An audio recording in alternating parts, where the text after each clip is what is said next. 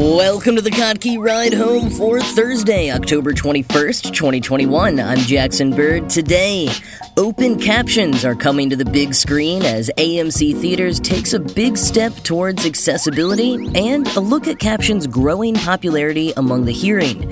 Plus, how some of the most popular memes are completely inaccessible, and the group of museums who have started an OnlyFans account. Here are some of the cool things from the news today. Earlier this week, AMC Theaters announced that they are expanding their open film captioning support throughout the U.S. Open captions will be available at 240 theaters in over 100 markets during select showtimes. Now, open captions differ from closed captions in that they are always on the screen, so the onus isn't on the user to figure out how to turn them on, like with closed captions on a TV. And captions, by the way, differ from subtitles in that subtitles are more for translating spoken language and match the dialogue directly.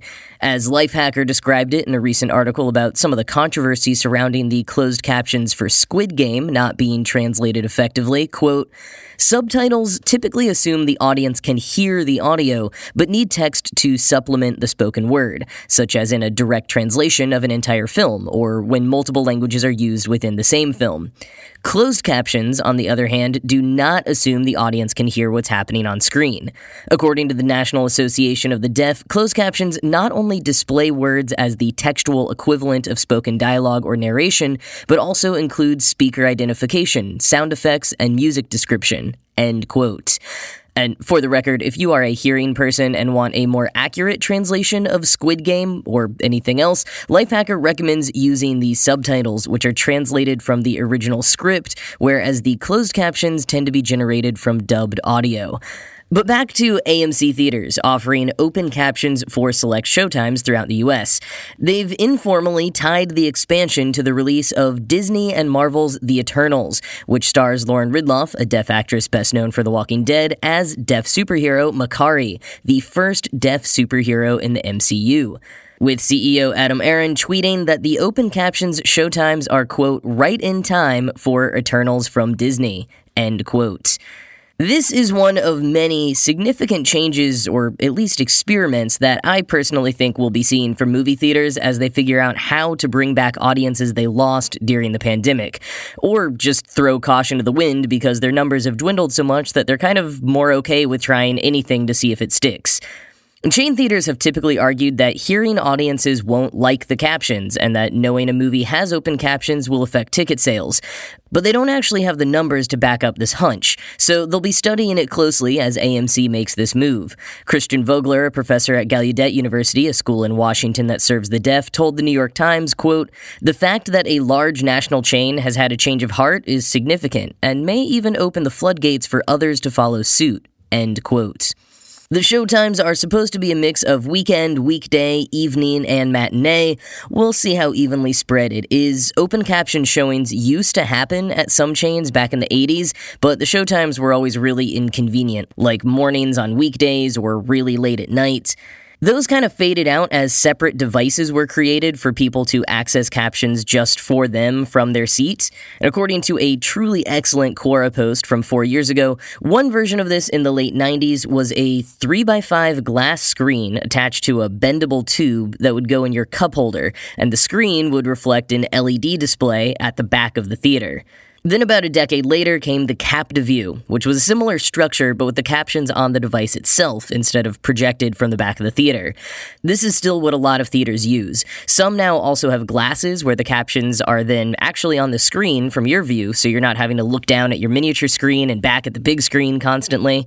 Though, as MCU actress Ridloff put it to New York Times last month when asked about movie theaters being accessible to deaf people, quote, We're an afterthought in movie theaters, and that needs to change. You have to use a special closed captioning device to watch subtitling in a theater, and it's a headache because most of the time the devices don't work. Then you have to go back to the front desk and find somebody to help, and by the time they figure it out that it's not working, that it's not going to be subtitled at all, the movie's halfway done. End quote.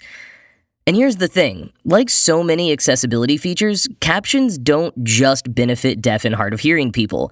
They also help for people who are not native speakers of the language of the film, for people with auditory processing disorders, and anyone who just prefers captions, which apparently is more and more of us. For social video, it makes a ton of sense. You know, a lot of people scroll social media on mobile devices when they may be around others that they don't want to disturb or are already listening to something else in another app. They may not want to play the sound on whatever video has popped up, and if that video doesn't have captions, they might just scroll by and never watch it. Content producers are aware of this and have more and more added open captions in part for this reason. There's also the accessibility factor, which should be first and foremost. And then there's also the fact that captions on some platforms play into a video's SEO. So, captions on videos on social media are good for everyone involved, and we've seen that trend grow mightily over the last few years, with more and more platforms adding native auto caption functions for people posting videos, though there is a lot of room for growth yet. But in terms of movies and TV shows, in their coverage of AMC Theater's open captions expansion, Gizmodo linked to a Wired article from 2018 that made the case both for and against hearing people using captions. In it, writer Jason Kehe pinpointed a trend that I personally think has grown since 2018, just anecdotally, of hearing people using closed captions more often. He points to a Reddit thread in R Movies in which almost every respondent used captions for just about everything they watch. And quoting further from Wired, Many people I know IRL can relate, from bankers and meditators to jocks, UX designers, and writers. My anecdata turns up no gender preferences. Last year, Refinery29 ran a piece, Get Over Your Fear of Subtitles, Please, in which the writer extols the benefits. You can appreciate the script. You know whose off screen voice you're hearing. You can chuckle at the poetic attempts by caption writers to convey background noises. Bestial squall, for example. To those, others have added, you can watch at low volume. You can clean or eat or otherwise make general ruckus while watching. Inside the screen, diegetic minutiae, passerby conversations, a snippet of a TV news story, takes on new clarity, giving shape to the world of the story. The fuzziness solidifies, control overlaying chaos. End quote. Kehe kind of makes the argument that we hearing folks feel a greater need for captions these days because a lot of us want to know everything, in the same way we'd Google any curiosity as soon as it pops into our head, and because there's so much out there now that we literally can't hear as well. His argument here is less lucid, but basically he says, quote, sounds are more muted these days because there are too many of them, every utterance equally weighted and demanding of us total comprehension, end quote. So physically, we have trouble hearing what people on TV are saying, or at least we, we have trouble processing it because we're too overwhelmed by constant stimulation. That's his argument. And I kind of get this. You know, I've got a book called Culture Jam that talks about the perils of the noise in our modern world, how loud it is, not just from like blasting music and whirring, banging construction, but the constant hums of all of our appliances and other technology that we just forget about and learn how to tune out. The kicker, though, that book was written in 1999. It's gotten so much worse since then. Still, I don't have any kind of data, nor do any of the articles I've referenced today, to say that more hearing people are actually watching more media with captions, or that they're doing it because they're having more trouble understanding characters on screen due to how much media they're consuming constantly, but it is interesting food for thought. And I do particularly agree with the sense that captions can help you capture details from a show that you might have otherwise lost. And in the overstimulated chaos of some of our lives, that sense of control does feel good. I have definitely become someone who predominantly watches shows, movies, and videos with captions. When I rewatch something that I first watched without them, I'm shocked by how much I missed. Plus, I really struggle with recognizing characters from scene to scene, so when the captions include the name of the character speaking, it really helps. I know they're not for everyone, but I'd be thrilled to go to an open captions showing of a movie once I actually feel comfortable going to a movie theater again. So good on AMC Theaters, and we'll see how the other major chains respond in turn.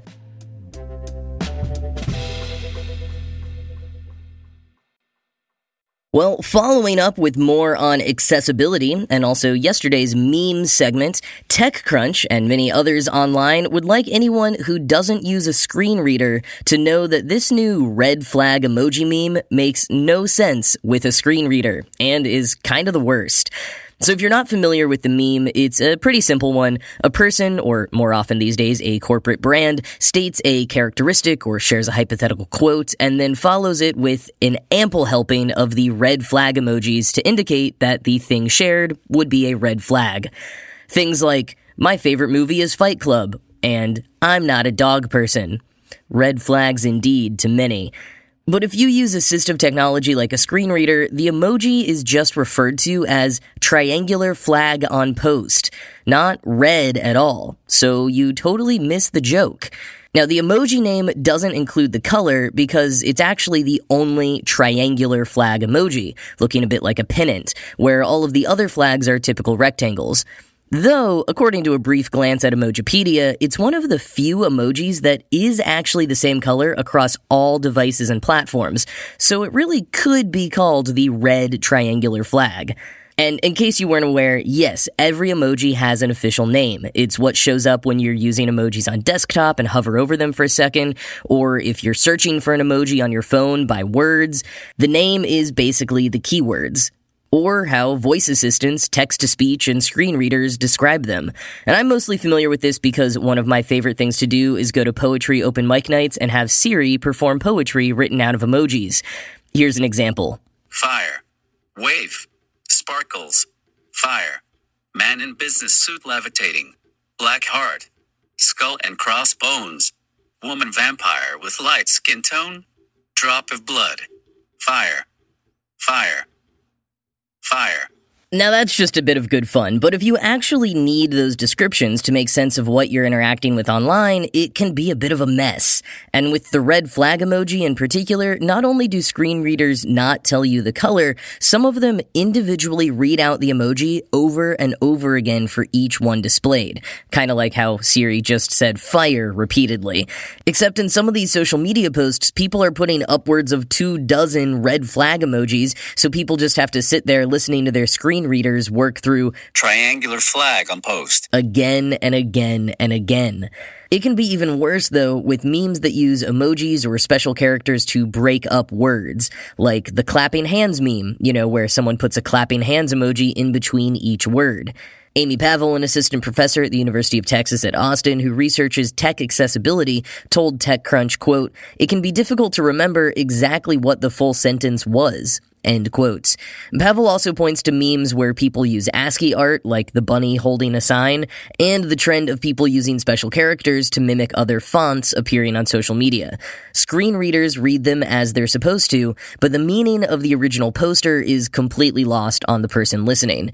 Here's what a post using those fake fonts built out of special characters sounds like. U, mathematical sans serif italic small t, mathematical sans serif italic small h, mathematical sans serif italic small 1, mathematical sans serif italic small n, mathematical sans serif italic small k, it's, mathematical script small c, mathematical script small u, I'll spare you the rest, but suffice it to say you probably weren't able to pick up on the actual text, which read, quote, you think it's cute to write your tweets and usernames this way, but have you listened to what it sounds like with assistive technologies like voiceover? End quote. Here's another example where someone used ASCII art to surround a word. Does your heart ever go? Hatu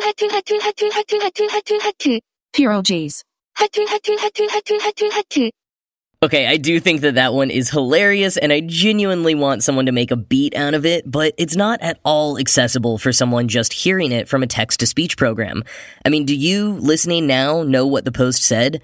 It was a heart made out of hearts around the word pierogies, but you'd have no idea just by listening. TechCrunch shared a few tips if you want to make your posts more accessible to people who use screen readers.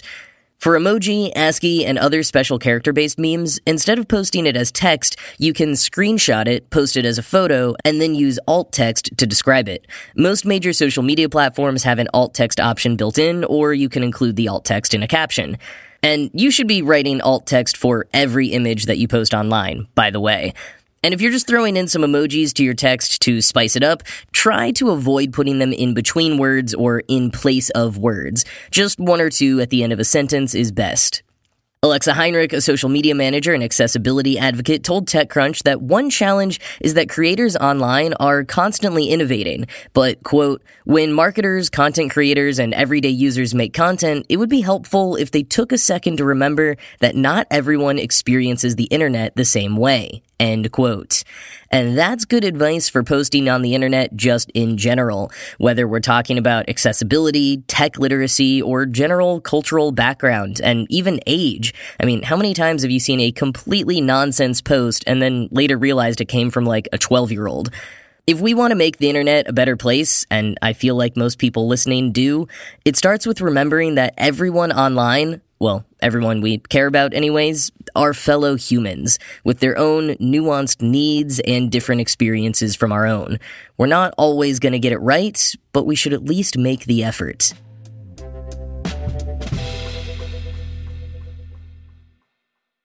The Vienna Tourist Board has brought together a group of Austrian museums and started an OnlyFans account. The campaign comes as the museums have gotten sick of being banned from other social media platforms for posting works of art that allegedly break the community guidelines of those platforms.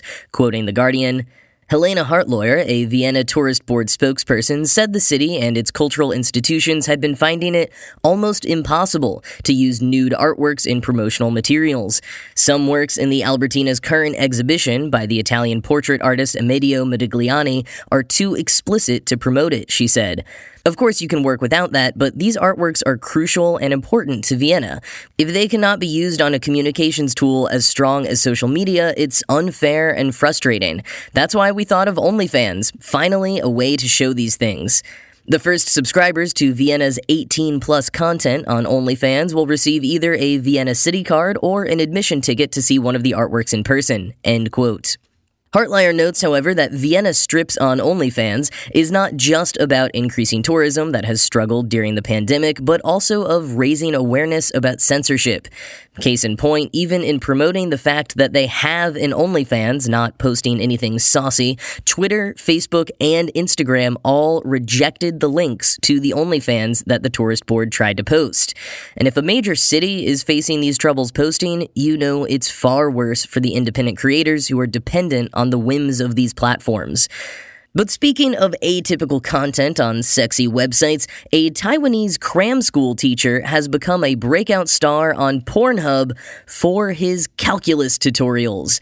And no, they're not done in the nude or anything like that. The teacher, who goes by Shang Su, is literally just posting his math videos to help people studying calculus.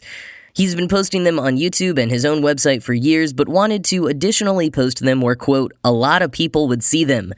He has over 200 tutorials on his verified Pornhub channel, and as AV Club put it, quote, his promotional plan has worked well enough to garner his videos 1.6 million views to date, while getting his name out there to people who need math help and end up buying his website's online course. End quote. So a bold promo strategy, but it worked, and I like it.